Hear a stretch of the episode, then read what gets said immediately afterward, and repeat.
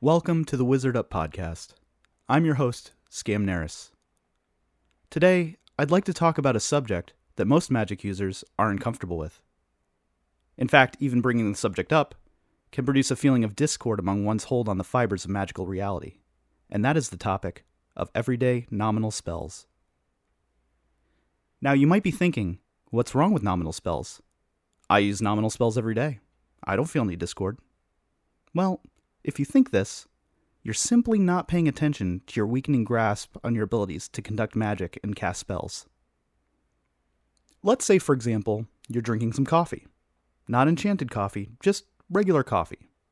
And because this is regular coffee, without any enchantments, it goes cold. Now, you might think that this is the perfect time to cast a nominal spell, such as Liquidus Warmupius. But by invoking this low level magic, you are literally destroying the conduit between reality and magical space. In fact, I would argue that merely thinking about using the spell could be detrimental to the boundaries of the physical and metaphysical realms. It's well documented that nominal spells have a fixed cost. Now, we don't know where this cost comes from, but we have to assume it's to the detriment of physical matter and to the benefit of magical matter. Otherwise, what would be the point of magic? Well, you could still do some pretty interesting things in the bedroom. Jokes aside, if you're using nominal spells to heat up your coffee, you're simply a monster. I'd honestly not even like to address things like this on Wizard Up, but the backlash I get on Abraca Twitter is simply staggering.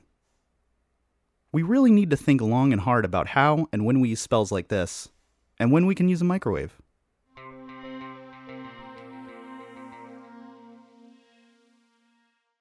Hey, this is your host Lee Bretschneider talking.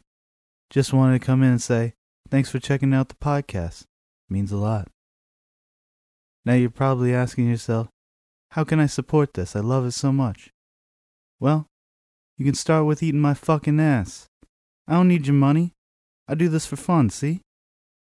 Now, if you don't like the way that I talk, all the cursing and whatnot, you're really gonna hate my next episode, which features me playing Jack Reagan and Dinkin Truffle in The Jack Reagan Feeling.